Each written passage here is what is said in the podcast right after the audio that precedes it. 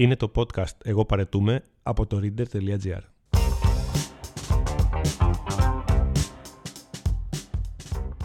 Εγώ παρετούμε. Άνω και κάτω τελεία. Ιστορίες μικρής, καθημερινής γκρίνιας με τον Γιώργο Μιλωνά.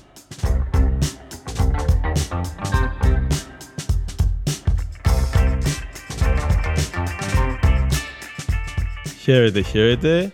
Άλλο ένα εγώ παρετούμε εδώ ξανά για να γκρινιάξουμε και γκρίνια με το σούπερ καλημέρα για το Χρήστο Λόλο γιατί αυτή τη στιγμή που γράφουμε το podcast βρίσκεται στο Λονδίνο.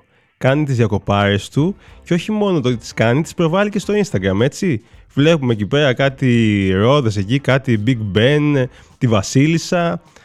Θέλω πάντων, Χρήστο μου, καλά να περνάς, ε, αλλά OK, okay, ήταν ένα μεγάλο πλήγμα αυτό. Αλλά δεν σε έχουμε και τόσο ανάγκη, θέλω να σου πω, γιατί απέναντί μου έχω τη Δώρα Δημητρίου, υπεύθυνη βίντεο, χαμογελαστή και θα περάσουμε πάρα πολύ ωραία καθώς εκείνη θα είναι στον ήχο. Εντάξει Χριστάκη, καλά να περνάς. Οπότε αφού προσπερνάμε το Χρήστο μας και την γκρίνια, θα συνεχίσουμε προφανέστατα με γκρίνια, η οποία έχει να κάνει με ένα πράγμα που νομίζω δεν αφορά τον περισσότερο κόσμο, μάλλον αφορά μια πολύ μικρή μερίδα του πληθυσμού, Τώρα θα μάθεις πάρα πολύ σημαντικά πράγματα σήμερα. Κουνάει το κεφάλι, δεν της έχουμε δώσει μικρόφωνο. Ξέρεις, θέλει λίγο να το κερδίσει. Δηλαδή, ο Λόλος το κέρδισε. Ήταν ένα-δύο χρόνια στην ηχοληψία, το κέρδισε το μικρόφωνο. Και δώρα σιγά-σιγά μπορεί να το κερδίσει και εκείνη. Οπότε λοιπόν ήθελα να πω το εξής. Με αφορμή κάτι που συνέβη χθες ε, με το feedback που είχαμε ε, από έναν πελάτη στο Native. Καταρχήν να κάνω έτσι μια μικρή εισαγωγή. Ε, να πω ότι εργάζομαι στο native της εταιρείας για όσους ε, δεν το έχουν ακούσει σε, σε προηγούμενο επεισόδιο που πάρα πολύ χοντρικά θα πω ότι ε, κάνουμε ενέργειες και γράφουμε κάποια κείμενα για κάποιους πελάτες. Ε, οπότε πριν αυτά τα κείμενα δημοσιευτούν εφόσον τα έχουν αγοράσει, τα έχουν πληρώσει κάποιοι πελάτες πρέπει να, να τους τα στείλουμε για έγκριση. Ωραία; Ωραία λοιπόν, απαντάω μόνος μου. Ε, αυτά τα κείμενα λοιπόν σίγουρα θα χρειαστούν κάποιες διορθώσεις. Ε, δεν έχει υποθεί κάτι όπως το ήθελε ο πελάτης, μπορεί να μας έχει ξεφύγει κάποιο συντακτικό, κάποιο orthographico, ε, οπότε θα έρθει πίσω ένα feedback με τις διορθώσεις του πελάτη. Συνήθως υπάρχει μια διόρθωση σε ένα άλλο έγγραφο από αυτό που του έχουμε στείλει εμείς ε, το αρχικό κείμενο και λέει ότι διορθώστε αυτό, σας ξέφυγε αυτός ο τόνος εκεί. Η τρίτη παράγραφος δεν είναι πάρα πολύ σωστά δομημένη, δείτε τη ξανά. Ή η αναφορά που κάνετε σε εμάς ε, πρέπει να έχει αυτό το μότο γραμμένο. Διάφορες. Αλλά μας τη στέλνουν σε ένα διαφορετικό κείμενο ή μπορεί να μας έχουν υπογραμμίσει πάνω στο κείμενό μας τι θέλουν να διορθωθεί ή μπορεί να έχουν κάνει με bold ε, αυτό το κείμενο ή να το έχουν κυτρινίσει κάτι, να το έχουν ε, κυτρινίσει γύρω-γύρω και να φαίνεται. Τέλος με διάφορους τρόπους κάνουν οι άνθρωποι ε, εμφανώς ε, υπογραμμίζουν είτε μεταφορικά είτε κυριολεκτικά αυτά που θέλουν να αλλάχθούν. Σε ένα λοιπόν ε, feedback που ήρθε προχθές, ε, είχε κάποιες διορθώσεις, βλέπω κάποιες, τις διορθώνω, το στέλνουμε και ξανά έχετε νέο feedback ότι παιδιά δεν τις έχετε κάνει όλες τις διορθώσεις. Ξανακοιτάω καλύτερα, δεν βλέπω κάτι, κάνω άλλη μια αλλαγή που όντως μου είχε ξεφύγει. Ξανά έχετε feedback, παιδιά, σας παρακαλώ, κοιτάξτε λίγο πιο προσεκτικά. Το feedback δεν τις έχετε κάνει όλες τις διορθώσεις. Και τι συνειδητοποιώ; Βάζω το Γιάννη να κοιτάξει και αυτός. Και τι συνειδητοποιώ; Ότι πάει στην οθόνη και μου δείχνει μια λέξη και μου λέει Μα αυτή δεν την έχεις αλλάξει.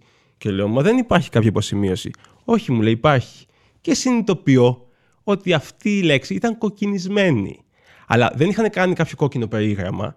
Τη λέξη, όπως είναι το κείμενο γραμμένο με μαύρα γράμματα, η συγκεκριμένη λέξη ήταν με κόκκινα. Δηλαδή είχαν πειράξει το χρώμα με το οποίο γράφονταν τα γράμματα της συγκεκριμένης λέξης. Έλα όμως που εγώ δώρα μου έχω δυσχρωματοψία. Γελάει. Έλα που εγώ δώρα μου έχω δυσχρωματοψία και δεν έβλεπα τη λέξη. Και όπως μου υπέδειξε ο Γιάννης, δεν ήταν μόνο μία, ήταν 5-6 σκόρπιες μέσα στο κείμενο, που για διάφορους λόγους που δεν έχει σημασία ήταν λάθος και ήθελε ο πελάτης μας να τις αλλάξουμε, εγώ δεν τις έβλεπα. Οπότε στην ουσία του επέστρεφα συνεχώς ένα mail, του επέστρεφα συνεχώς ένα κείμενο, το οποίο είχε κάποια λάθη που ήταν πολύ ευγενικοί άνθρωποι. Δεν μας είπαν τίποτα. Καλά, ηλίθιοι είστε, δεν τα βλέπετε. Και όχι, δεν είμαστε ηλίθιοι, αδερφέ πελάτη. Έχουμε δυσχρωματοψία. Έχω δυσχρωματοψία και δεν τα έβλεπα.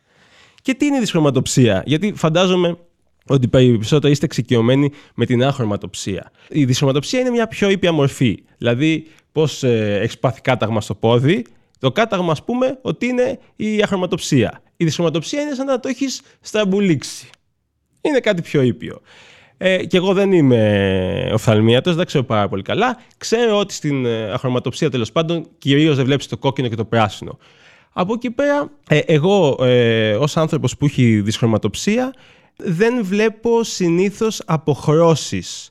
Δηλαδή, ε, συνήθως αποχρώσει που δεν έχουν να κάνουν με φυσικά χρώματα τόσο στον υπολογιστή. Γι' αυτό και την πάτησα με το κόκκινο εκεί. Δηλαδή, αν υπάρχει κάτι κίτρινο και πράσινο στον υπολογιστή, που είναι φλούο συνήθως, είναι πάρα πολύ εύκολο για μένα να μπερδευτώ. Όπως επίσης το ciel με το άσπρο και το ροζ, κάπως με μπερδεύουν.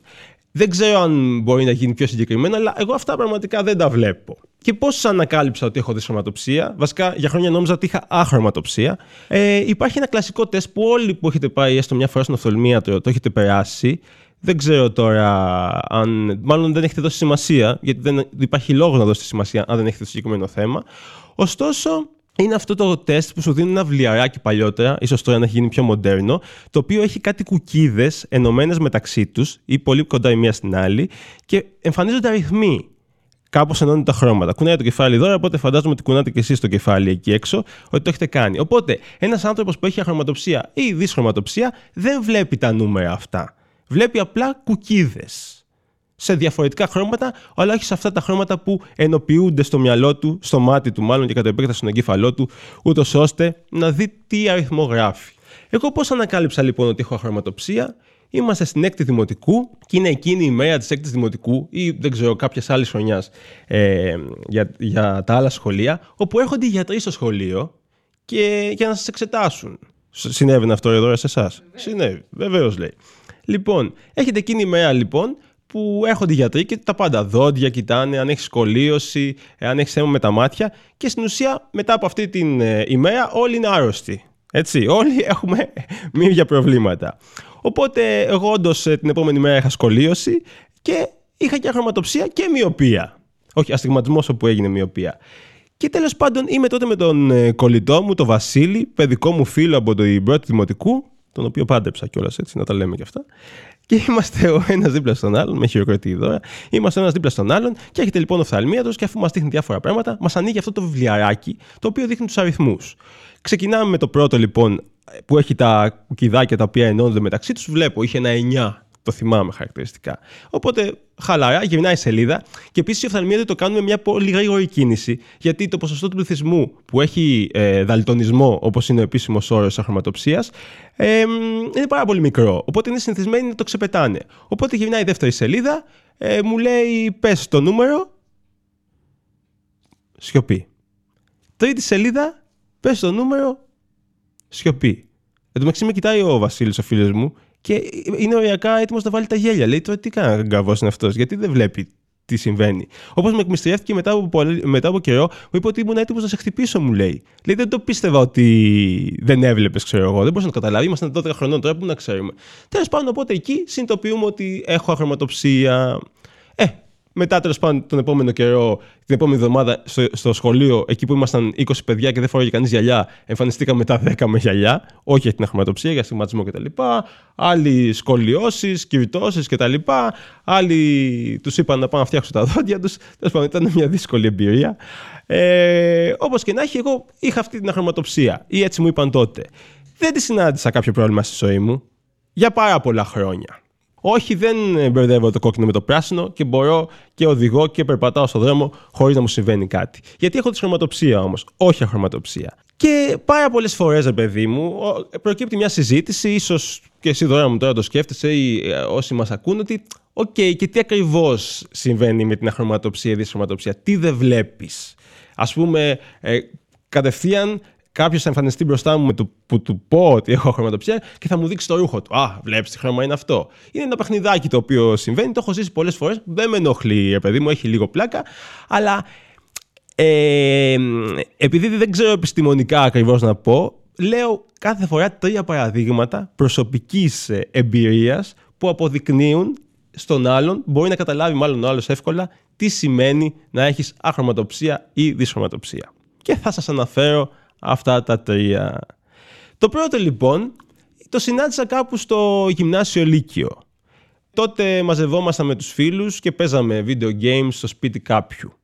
Τώρα δεν θυμάμαι αν ήταν σε PC, λογικά σε PC.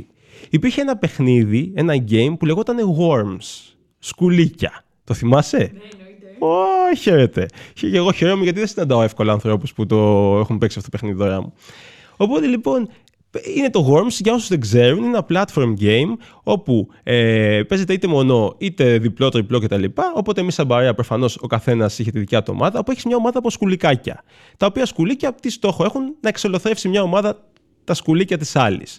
Προκειμένου να γίνει αυτό, παίρνει όπλα, χειροβομβίδες, μπαζούκα. Είναι ένα πολύ αστείο εκεί πράγμα, γιατί τώρα ένα σκουλίκι εκεί έχει ένα γιγάντιο μπαζούκα, προσπαθεί να χτυπήσει τα άλλα. Έχει πάρα πολύ πλάκα, παίρνεις πόντους και ο βασικός στόχος, όπως προείπα, είναι η εξολόθρευση των άλλων σκουλικιών. Πώς χωρίζονται λοιπόν οι ομάδες σε αυτό το video game, όπως μάλλον στα περισσότερα. Με χρώματα. Οπότε είμαι εγώ, η Δώρα, ο Βασίλης και ο Χρήστος Λόλος που βρίσκεται στο Λονδίνο και παίρνει ο καθένας τα σκουλίκια του. Τη Δώρα είναι μπλε, του Χρήστου Λόλου είναι κόκκινα, τα δικά μου είναι πράσινα και του Βασίλη κίτρινα. Εδώ αρχίζουν τα προβλήματα. Αν λοιπόν εγώ είχα πράσινα ή κίτρινα, ήταν τα μοναδικά χρώματα που μπέρδευα σε αυτό το παιχνίδι, δεν υπήρχε περίπτωση να κερδίσω. Γιατί; Γιατί σκότωνα τα δικά μου. Ή μάλλον και τα δικά μου. Αν είχα κίτρινα, δεν ήξερα αν βαρούσα κίτρινο ή πράσινο. Δεν ξέρω επίσης αν ντρεπόμουν το πόσους φίλους μου ότι δεν διέκρινα τη διαφορά ή ότι δεν μου έλεγαν και εκείνοι στο πλαίσιο του να με κερδίσουν. Οπότε, Worms δεν υπήρχε περίπτωση να κερδίσω αν ήταν κίτρινα ή πράσινα τα δικά μου. Αυτό είναι η πρώτη εκδοχή του γιατί. Αυτό είναι το πρώτο παράδειγμα που αποδεικνύω στους γύρω μου, εξηγώ στους γύρω μου πώς ε, είναι να έχεις τη χρωματοψία. Το δεύτερο παράδειγμα, η δεύτερη μου προσωπική εμπειρία απόδειξης της ε, ή μάλλον σχετίζεται με αυτό, ε, είναι κάπου στα 21-22 όταν πάω να πάρω δίπλωμα οδήγησης. Έχω κάνει τα θεωρητικά μου μαθήματα, είμαι έτοιμος και τα πρακτικά, ε, είμαι έτοιμος να δώσω τέλος πάντων ε, για εξετάσεις και αν θυμάστε, πάντα πριν δώσεις εξετάσεις, ή δεν θυμάμαι, μπορεί να είναι και πριν τα μαθήματα, πρέπει να πας σε γιατρούς. Σε οφθαλμίατρο σίγουρα και δεν θυμάμαι αν είναι παθολόγος ο άλλος. Ε, καρδιολόγο ή, ή παθολόγο, λέει η δώρα.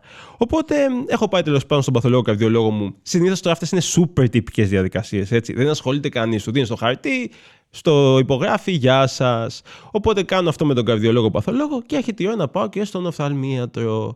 Θυμάμαι ότι εγώ αμπελόκι που σέμενα, έκανα κάπου στον γκίζι τα μαθήματα και νομίζω ότι ο καθηγητής της ε, σχολής οδικών με είχε στείλει ε, σε μια οφθαλμίατρο που ήταν κάπου εκεί στον γκίζι στην Αλεξάνδρας. Οπότε πηγαίνω κι εγώ ε, συνάμενος κουνάμενος ένα ωραίο απόγευμα στην κυρία εκεί, μπαίνω, αφήνω το χαρτί, παίζει να μην κάθισα καν, αφού καλησπέρισα να είπα ωραία, έχω έρθει από αυτό, γι' αυτό από αυτό τον κύριο, οπότε υπογράψτε.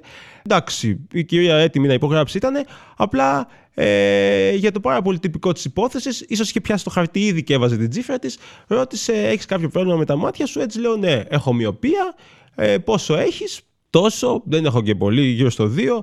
Φοράς γυαλιά, ναι, όλα καλά. Ε, Έχεις κάτι άλλο; Ε, της λέω, ναι, έχω και χρωματοψία.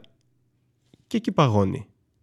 Της λέω, τι έγινε; Μου λέει, δεν μπορείς να οδηγήσεις.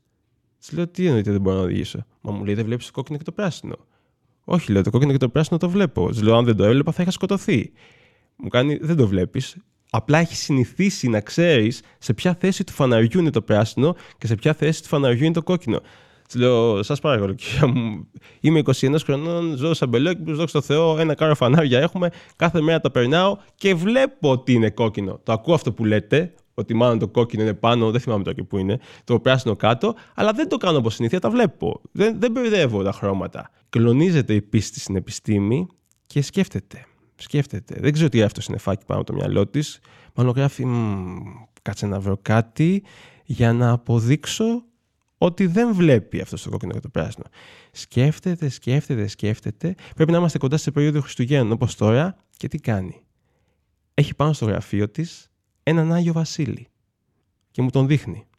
Μου λέει τι χρώμα είναι αυτός; Ε, λέω, με κοροϊδεύει; Λέω, δεν ξέρω, θα απαντήσω. Κόκκινος, της λέω. Α, εντάξει μου λέει, βλέπεις, μια χαρά. Βλέπεις μου λέει το κόκκινο και το πράσινο.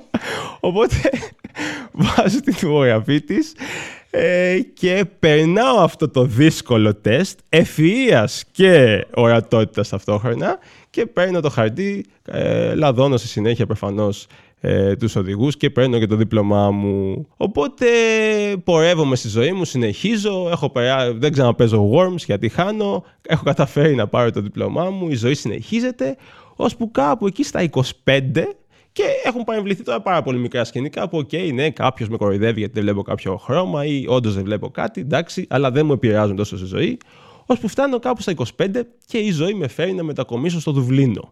Εδώ δώρα μου έχω πάρα πολλές ιστορίες. σω θα σας αναλύσω μια φορά σε ένα ή στον κύριο Λόλο, αν φιλοτιμηθεί να επιστρέψει από τη γειτονική στην Ιρλανδία χώρα. Μία από αυτές λοιπόν σχετίζεται με το θεματάκι μας της αχρωματοψίας, παύλα της χρωματοψίας. Είμαι λοιπόν ε, στο Δουβλίνο, έχω πάει για δουλειά και όλα έγιναν πάρα πολύ γρήγορα. Όλα έγιναν στο Άψες Βίσε. Βρέθηκα 1η Μαρτίου του 2010 στο Δουβλίνο ε, με μια βαλίτσα τεράστια ε, και ξέροντας ότι η εταιρεία στην οποία θα εργαζόμουν ε, μου είχε παραχωρήσει ένα δωμάτιο στο ξενοδοχείο για μια εβδομάδα, το πλήρωνε εκείνη, να είναι καλά οι άνθρωποι, αλλά δεν είχα κάτι άλλο κανονισμένο. Πέρα από τη δουλειά δεν ήξερα κανένα στο Δουβλίνο, οπότε πάω στο ξενοδοχείο, αφήνω τη βαλίτσα μου και ξεκινάω μέσα στη χαρά της μετακόμισης και της δουλειάς, ξεκινάω ταυτόχρονα να πρέπει να λύσω κάποιες βασικές ανάγκες, ας πούμε, όπως να βρω σπίτι.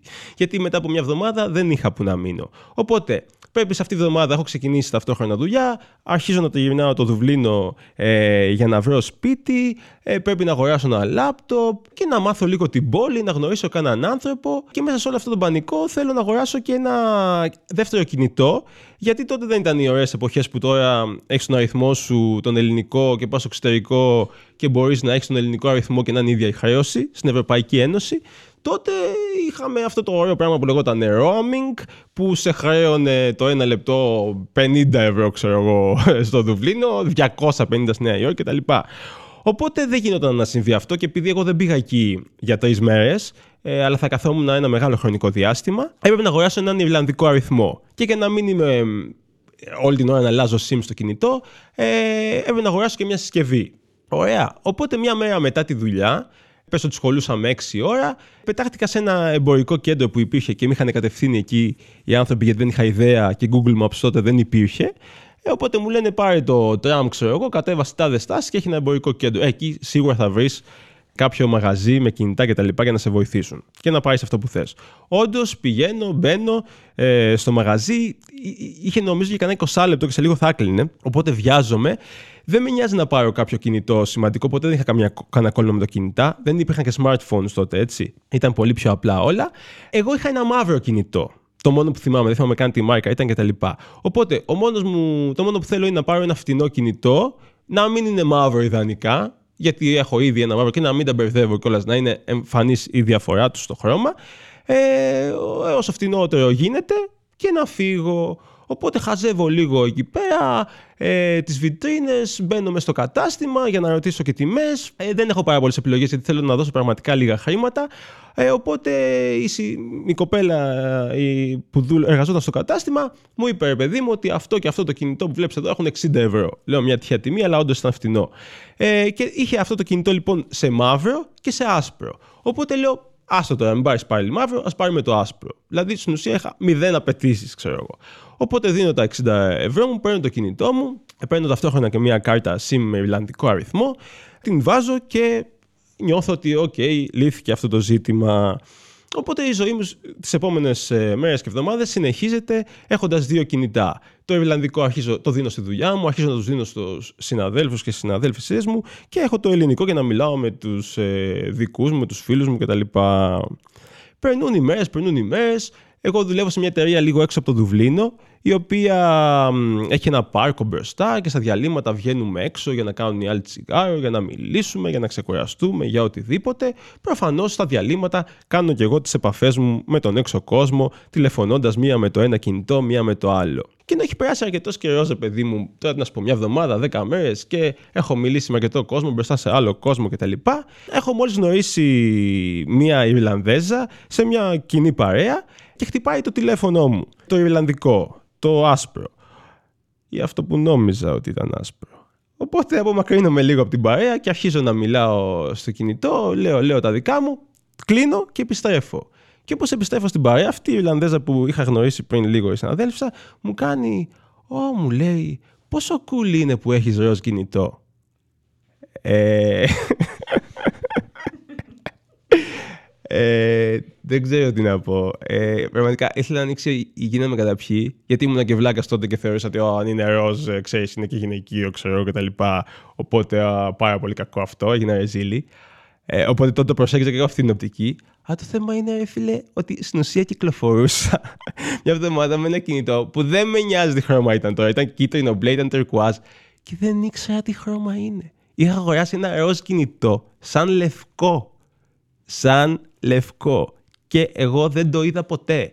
Και όταν μου το είπε, το κρύψα, το εξαφάνισα. Λες και ήταν το πιο ντροπιαστικό πράγμα που είχα κάνει στον κόσμο. Δεν θυμάμαι καν τις απάντησα. Και όταν γυρνάω σπίτι, άρχισα να το τοποθετώ πλάι σε αντικειμενικά λευκά αντικείμενα. Τύπου το εμαγέ της μπανιέρας, ξέρω εγώ, ή του, του νηπτήρα. Ε, και όντως έβλεπα με πάρα πάρα πάρα πάρα πολύ ζωή ότι υπήρχε μια πολύ πολύ λεπτή διαφορετική απόχρωση η οποία μάλλον έτσι είναι το ροζ, το καθιστούσε ροζ.